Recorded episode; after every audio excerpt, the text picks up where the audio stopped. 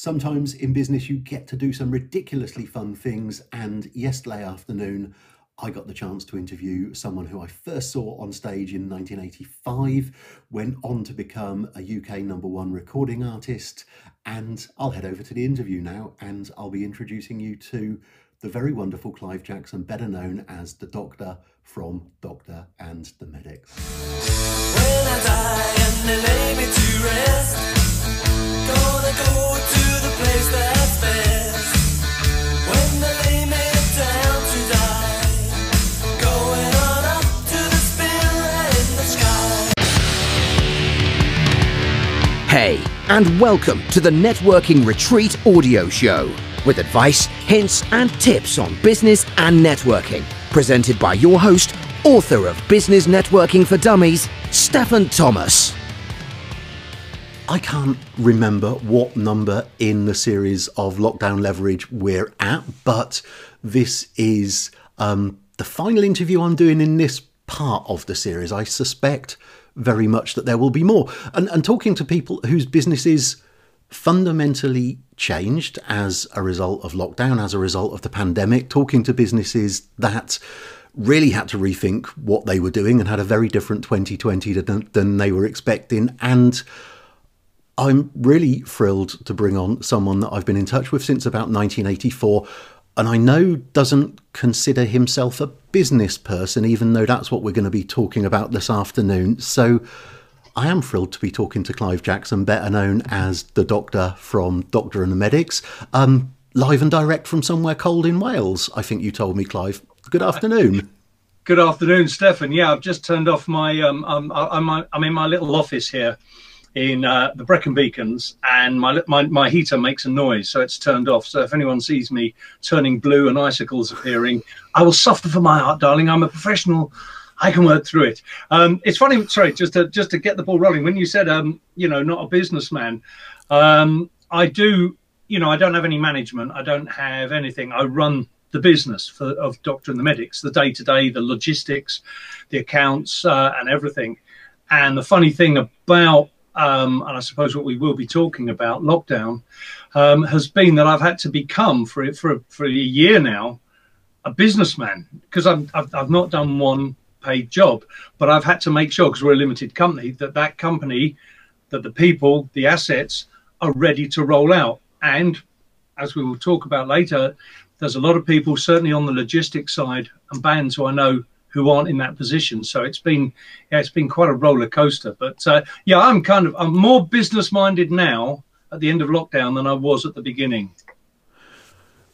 Now that's interesting, because a number of the other people who I've spoken to along the way in these interviews, which have all really inspired me, have said that they've learnt new skills in the last year, thought of different ways of doing things. I know I've had to do it. I'm used to being out and about, and I've spent most of the last year here, actually, at this desk. This is where I've spent most of the last year. And so there are a few positives to come out of it amongst all the negatives, but sort of rewinding in time a little bit, most of the people watching or listening to this will probably know you from your UK #1 Spirit in the Sky. I'm saying UK #1, actually. I know it was #1 here. I don't know if it was #1 anywhere else, but I didn't meet you before that, but I saw you on stage, I think 3 or 4 years before that, when you performed at Oxford Poly, and when you performed Supporting the Damned in Oxford just before that. And that's the first time I was aware of Doctor and the Medics, and I'm guessing that was relatively early on in your career as well. That would have been 1985, because that was when we toured with the Damned, and that was a marvellous time. They gave us a real springboard, if you like.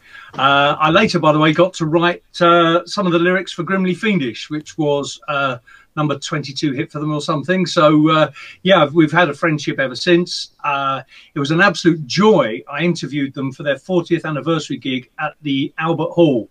I actually went on stage, wow, at the Albert Hall, which was to introduce the Damned. I mean, there's two massive things there. And I'd kind of turned up all light-hearted. Sorry, I'm just going to distract for a little bit, because and I'd kind of turned up all light-hearted. And as soon as I walked on the Albert Hall stage, I thought, get your act together here, Jackson. There's something about places like that.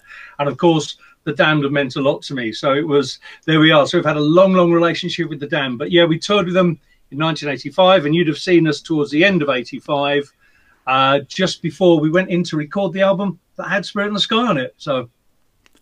And I didn't know that about Grimly Fiendish. Somewhere in the loft, I've got the 12-inch of Grimly Fiendish with Edward the Bear on the B-side. I've got that somewhere. I've got a lot of, as well as vinyls of yours, I've got a lot of Damned vinyls somewhere as well. So, yeah, someone else I've been into for a long time also. And so that was 1985, and then you had Spirit in the Sky, and then the Dark Ages happened before social media was invented. And then the next time I started chatting to you, I guess, was on Twitter when I mentioned Spirit in the Sky and when I mentioned Doctor and the Medics, and you, I don't know whether you had a search alert set up or something like that, but all of a sudden I'd said something mildly insulting, and then all of a sudden you replied to me. Yeah, there was occasionally, and I get some flack from it because people say someone will mention my name in a slightly derogatory way, or sometimes a very derogatory. And let's be honest, that's very easy to do. And they'll get a reply from me, and people will say to me, "Oh, don't mention him. He'll be scouring Twitter. He's a has-been. He's got nothing else to do. He'll jump on you like a social media vampire." And what I do, when, you know, quite often, if we're at a gig or we're traveling or whatever, is I do go on, and the name was before social media, so there's 4 ways of spelling it with the various combination of Doctor, Dr, right, ampersand and. So I just have a little troll, and I just love popping up to people and actually firing one across their bow just to see the reaction. And most people are bloody hell, he's got him down, and most people are extremely polite and get back to me, but it's a good, and it's fun. It's fun because you know, you get a few really nasty people. I mean, you know, we're not even going to give them the airtime about talking about them. You know, people who've got nothing better to do. There's those that do, and those that says the doers shouldn't. And you know, I'm someone who does, and I don't comment on other people. But why people want to do that, it's inherent in their nature, and nothing you can do about it. But the ones who are quite light-hearted, like yourself, you pick up a dialogue. And because with us, and I suppose getting on to our status and how lockdowns affected us, which is where we're heading, with a band like us, you know, we're very accessible. We're not what people think we are at all. We've had a one-hit one. Well, I had a one-hit. Well, we don't mention it. We had 2, but because they don't write books about 1.5-hit wonders. And most of our career has been gigging. Before we had Spirit in the Sky, we'd been playing for 4 years, and we built up. We were packing venues like the Clarendon Hotel in London. We were getting 1,000 people every time we played. And we've been a gigging band. And to this day, and this is true, although one thing about lockdown is I've remedied something. It's not a lot, but a little bit. We've never had a royalty ever from any record we've released. All our money has been from gigging. So, we had a massive dip in the middle of the 90s, and then the last, I suppose, 20 years have been a comeback. Our comeback is about 3 times longer than most bands' careers, like a bomber coming out of a very slow dive. But we gig for our live. That's how we earn our money. So it's great. I'm not sitting here moaning and going, oh, you know, it's so hard. It's not. It's what we love to do, and I hope that love comes across, and that's why people like us. But we were coming into 2020, and honest, as you know, it was our busiest year. This was the year that we'd been building up for many, many years. We've been getting on different platforms for gigs, getting a bigger following all around. And this was the year when I looked at it and thought, oh, this might be a year my bank manager starts talking to me. I guess when I came to, or rather, 1985 is further away from now than the 60s were when I came to see you in 1985. So I guess I do those sums in my head as well. Scary, so, isn't it? Yeah, it is. So I guess an awful lot of the people who saw you around that time, well, we're now in our 50s, and we're enjoying the reunion concerts and the looking back concerts as well and that sort of thing. And I know you've been locally around here. You've played some of the festivals and day festivals around this part of the world as well. And yeah, I mean, that sort of comes to the point of where we started this, because like you say, last year should have been your biggest year ever, and then it wasn't. And so I've been watching how you keep in touch with your fans, your audience, and I've been really impressed with that. And like a couple of the people I've interviewed on this series, I'm not even sure that you were doing that from a marketing visibility point of view. It comes across as you just enjoy keeping in touch with people. Right, there are definitely two sides to it. One is you have to keep a certain amount of visibility, but not everybody from a business side probably reads or takes any notice of the kind of posts you're talking of, sort of reaching out to people. So there's two things. If I do anything like this weekend, I'll be posting up the first track from the album, a live version of that. So that's, you're keeping stuff flowing through there. But the other side of it, I went through, and every musician, I was, basically saying, all of those who we had our year lined up. Of course, you spend your winter booking in gigs, booking hotels, booking transport, spending out money, getting ready. And then, of course, you March, April, big sigh of relief, and then May, and then you bang into it. And it's fantastic. And I love, the band will tell you, I go on stage the first festival of the year. I'm in tears before I go on stage because it means that much to me. I'm so wow. I just think, I still think that live entertainment does something unique. It brings people together. It breaks barriers, especially as you alluded to there, the kind of festivals we play now, which are, we're under no illusions. If a Doctor and the Medics have a gig, we wouldn't pull, whether the festival's 2,000 or 20,000. We know they're here for the festival experience. So we have the job of winning them over every time, which I love. But that, because there's all different bands on, you get people from all different social circles, everything, and they come together. They might see a band they've never seen before. They might love it. They talk to people, and that breaks down barriers, and it makes people feel good. And that goodness goes into their lives, into their families, into their societies. So I think that's, live entertainment, for me, is fantastic. So come the festivals, as you say, to me, that's the ultimate arena. So that all disappeared. And as the realization happened, I remember our drummer phoning me up saying, "No, it's all right, mate. We'll get this out the way. Come July, we'll be back on." And I was like, "No, Aid, I don't think it will." And we've had so many false starts, because if you remember, originally they were saying, "Well, will gigs happen in July? Maybe come back in October. Oh, maybe." So we've had stop. But that first one, as the domino started going, and you looked at all your work, your business plan, your model, if you like, you looked at the whole thing, and within 5 days it had gone. I suppose it's like a farmer who's got his cash crop and that's his life dependent on it, and the plague of locusts just comes and takes it all. And you take a battering. You take an absolute battering. I still get emotional now thinking of it, because I had, and I know I come across on social media as very, positive and, and up there, but I came to that point from a very dark point, because I would think, what am I going to do? There's no model for this. There's no business plan. There's nothing. And I think, right, I'm going to take the weekends off. I'm going to go in the office Monday to Friday, and I'm just going to try and do stuff. And for the first 3-4 weeks, I would come in, sit here, and I'd look at the clock. It'd be 1 o'clock in the afternoon, and I'd lost it. What was I doing? I had a conversation with my brother, and he gave me the best advice. He said, "Let it go. It's gone. It's finished. It's gone. Just let it go. Just move on. Do what you've got to do. Just stop thinking about what's gone," because that's what I was doing. I was saying to him, "Mark, oh, this was good. This," and he said, "It's gone, mate. It doesn't exist. The longer you hold on to what's you should have had, as opposed to what you've got, the worse it'll be."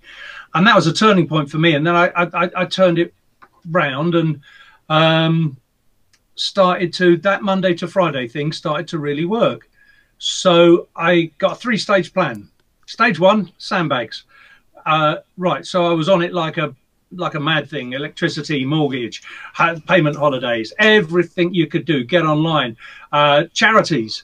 It was amazing. You found charities that you didn't know existed for people in entertainment, people this, that, and the other. I just spent a month or so mad because I thought, right, I've got to get, whatever happens, I've got to survive the next few months without any gigs. So that was the short term.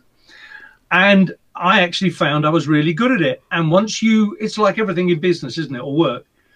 Once a snowball starts to roll and you think, oh, it's working, you get enthused, so you go on. So I got into the position where I got myself, I'd cut my overheads down. I was, you know, amazing. What I never thought I could live this cheaply in my life, but I am, you know.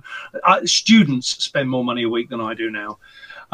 So I got into this position. In the second phase, short-term, medium-term, the medium-term was find some income, get some money in, whatever you do.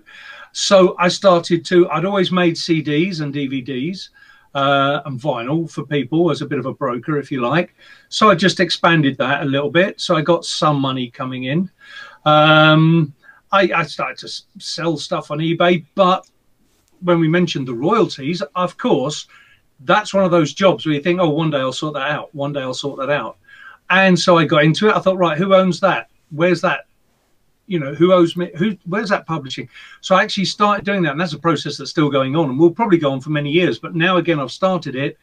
It's good, and it's going to see me well later. So as a result, there will be a little bit of money coming to me and the band for recordings that we've done. So I started to do that in the medium term, and then the long term. Well, that's still to come. But one thing I did was I wrote a show called The Doctor Will See You Now, which during the little break at the end of October, we did 2 performances in small pub venues, and it's fantastic. But as a result now, it's being booked into theatres.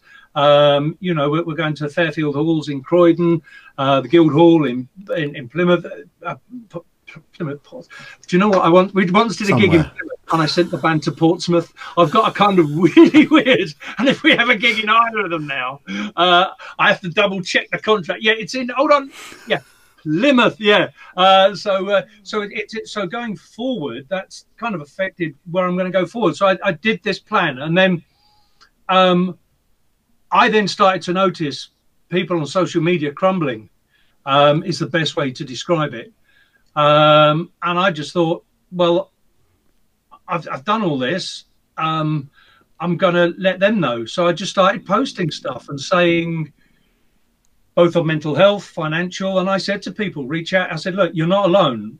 Reach out. If you want to talk, you know where I am. And a couple of times I've said that. I've spent 2 or 3 days doing nothing but one guy was going to sell his guitar to pay his rent.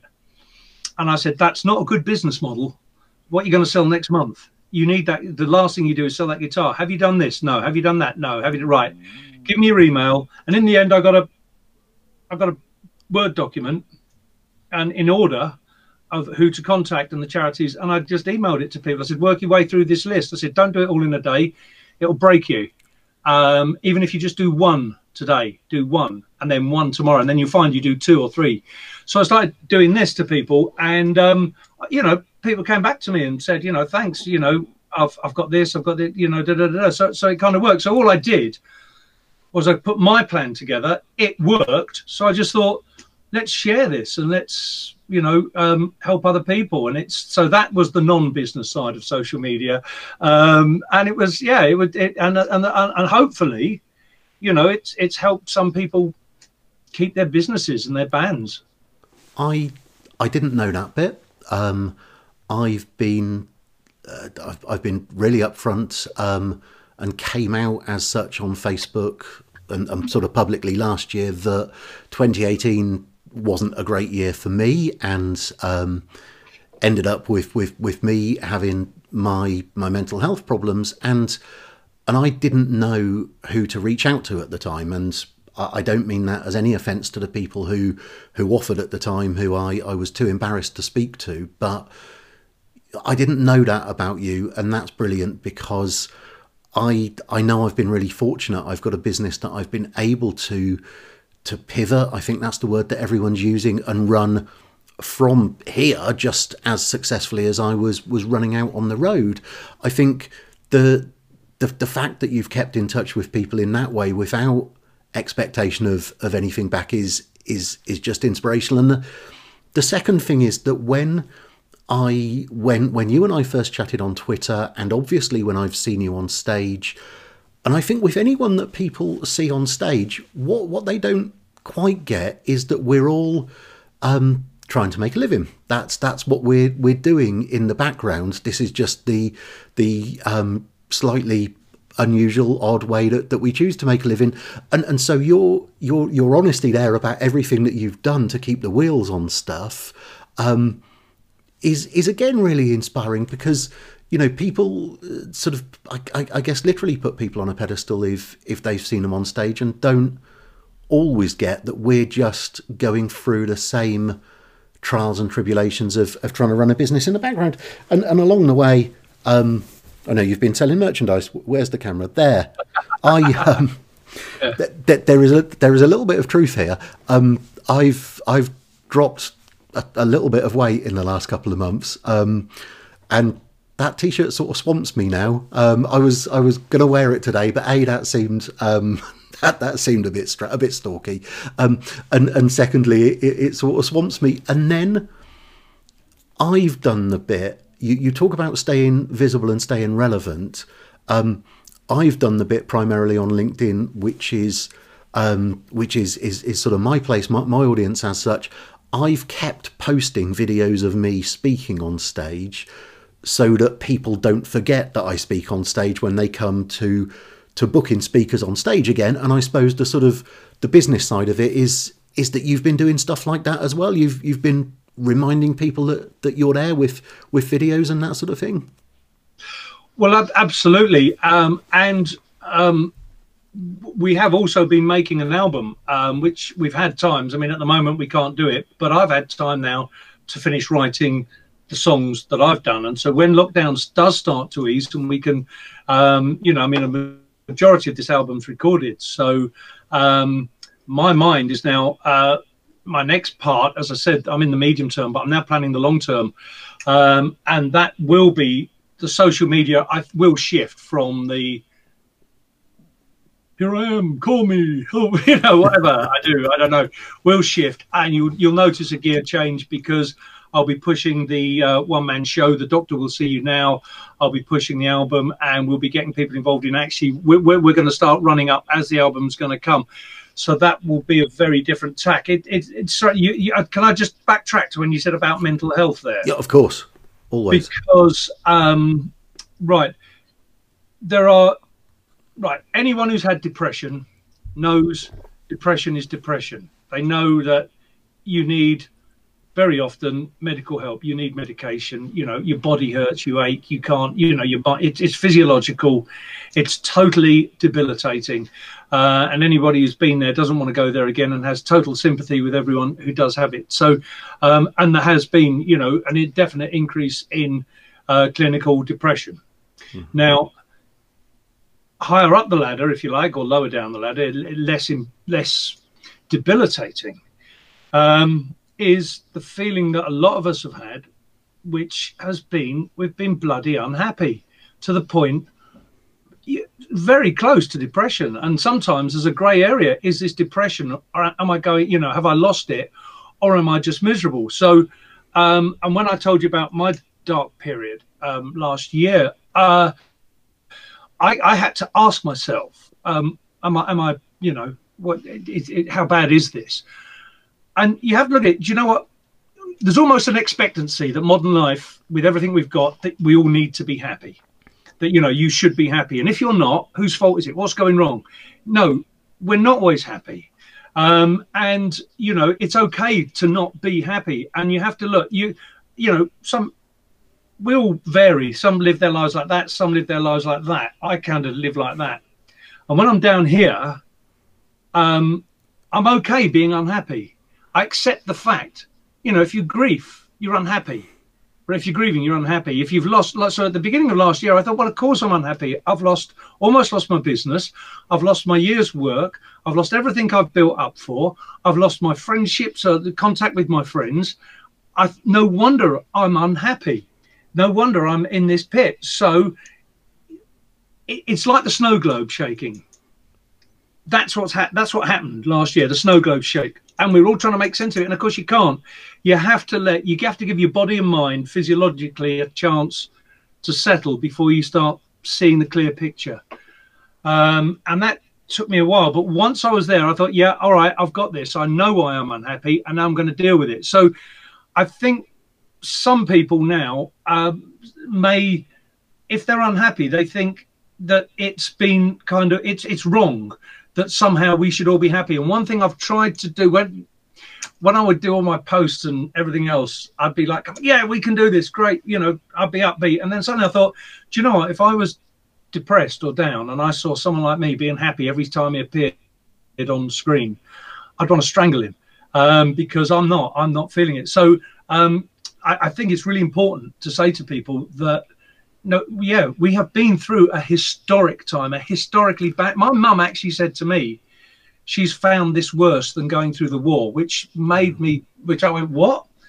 You know, how come? She said, well, in the war, you know, you weren't isolated. You saw people.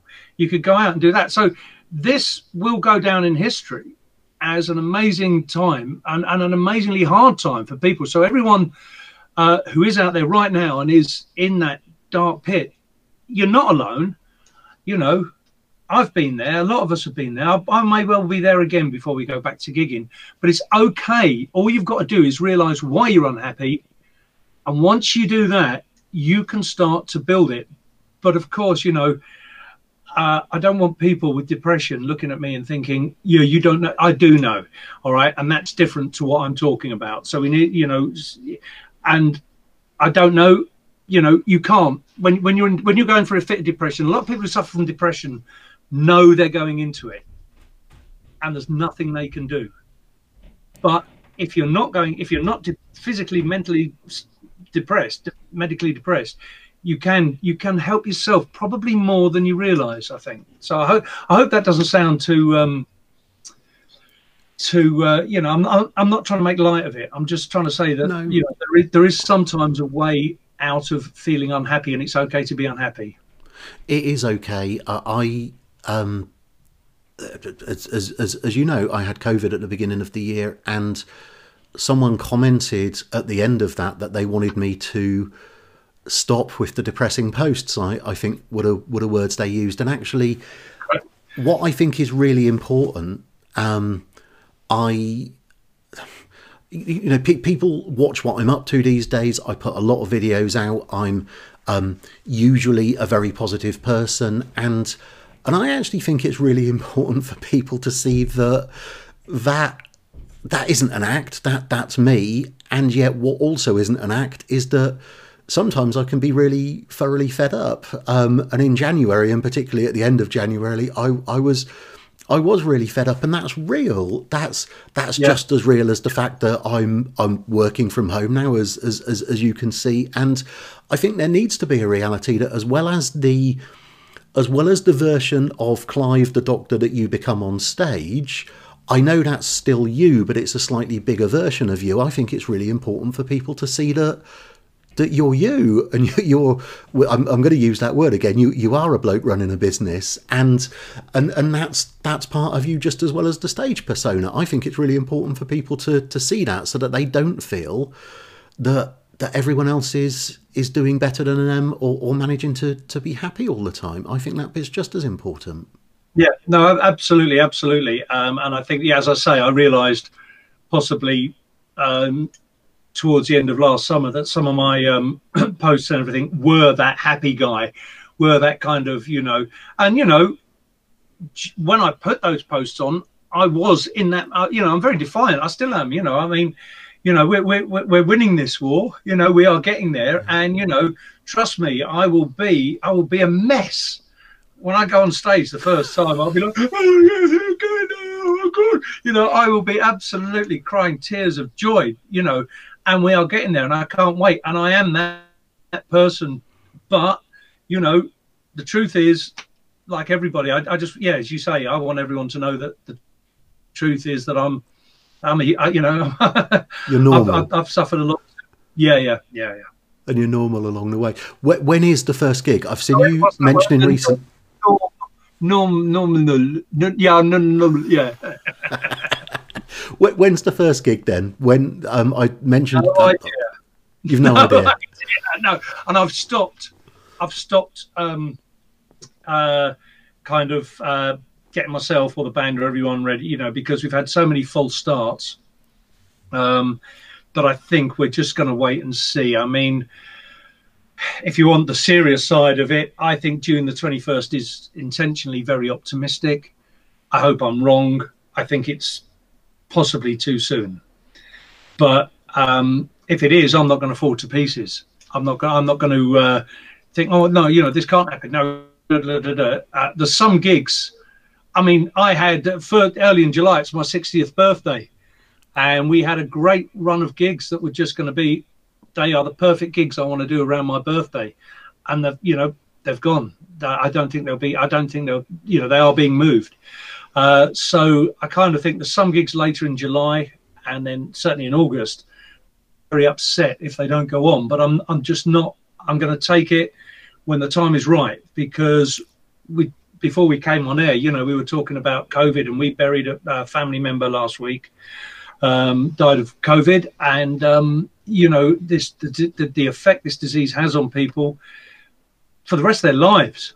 And you know, I'm not one. Anyone who's followed me at all knows that I'm not one who underplays the effect of it. And I still, you know, wearing masks, do everything, because it is vitally important.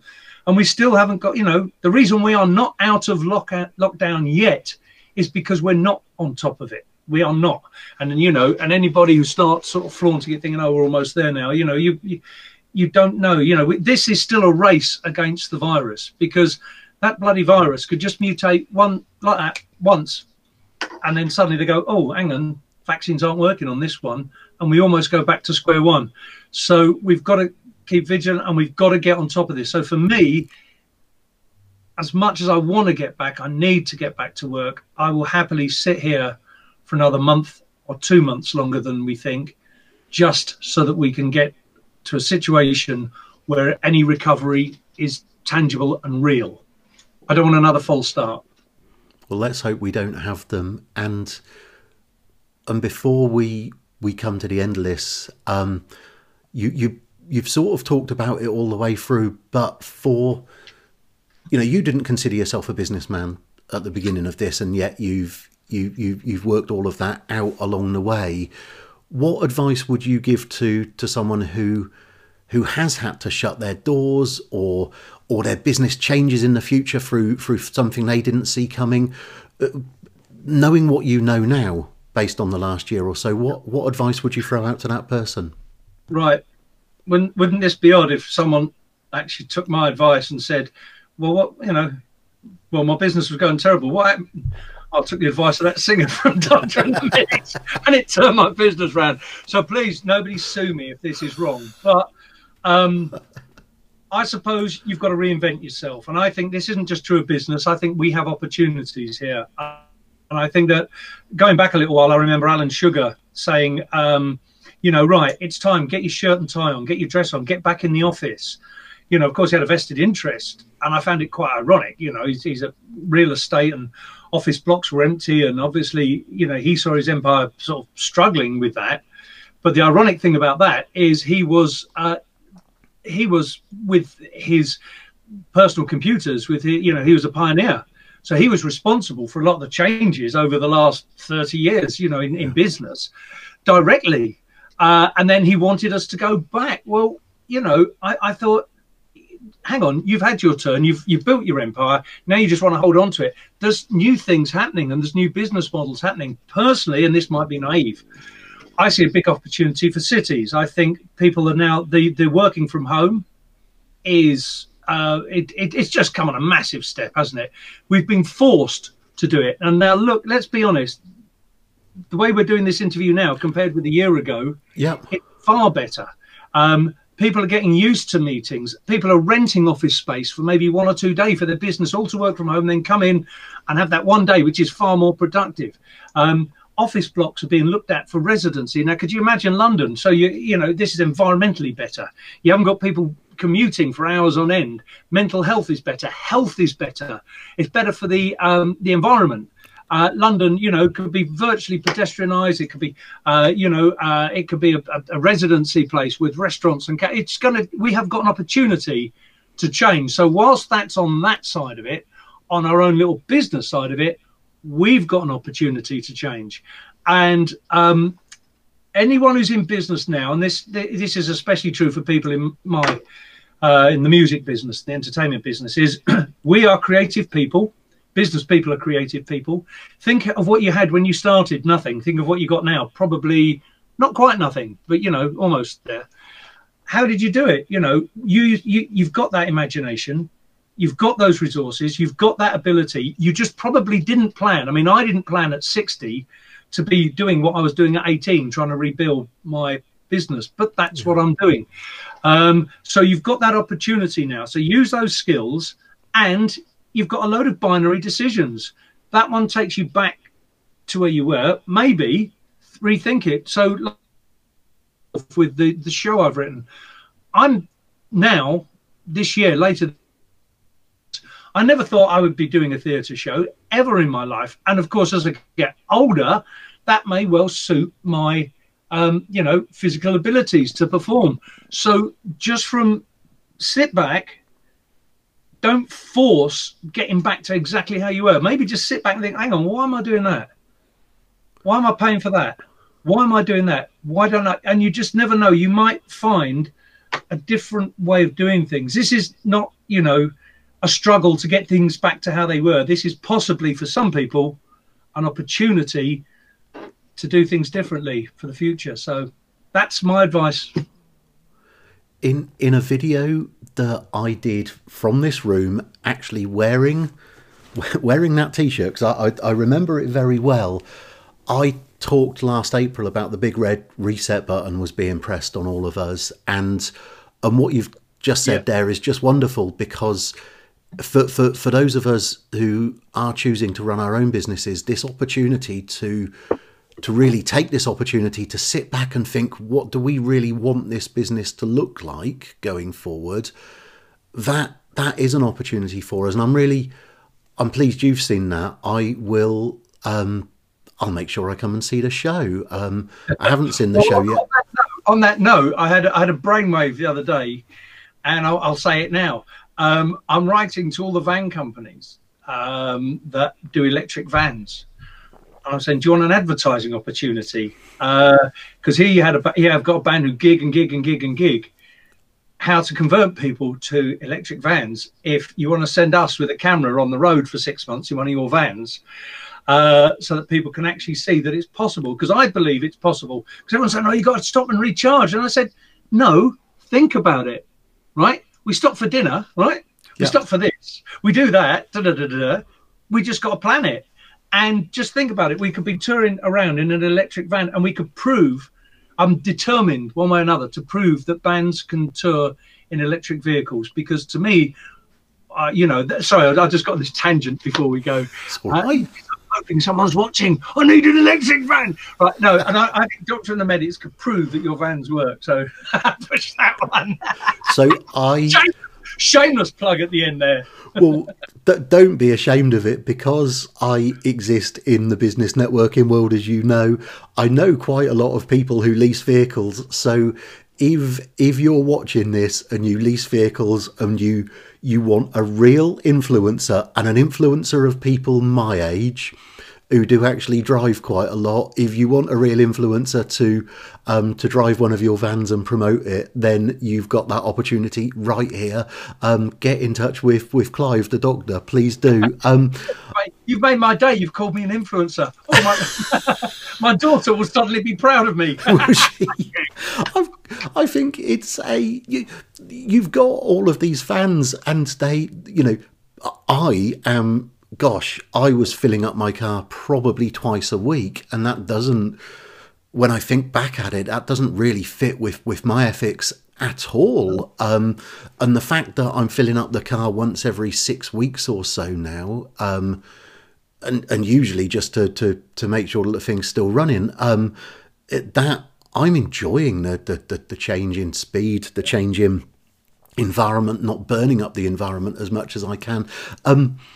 One of the things that I've written, and I'm really pleased that you've given me a segue to say it, I wrote in my first book that every big opportunity starts with a little conversation. And the fact that you and I had that little conversation on Twitter 6 or 7 years ago, whatever it was, and it's led me now to the opportunity to speak to you on this, has really genuinely has been a pleasure. I've loved the way that the conversation's flowed and gone into different subjects. And I love that you've acknowledged that it's not all plain sailing and you're not always in character. I think that's a really important message for people to hear.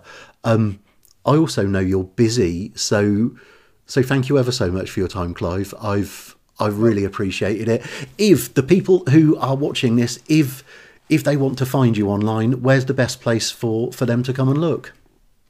Well, Facebook, Twitter. I mean, these days, everyone, you say, you know, give the address of the website. If you just type Doctor and the Medics these days, we come up. But the main one is the Facebook page. The website kind of probably needs a bit of maintenance here and there.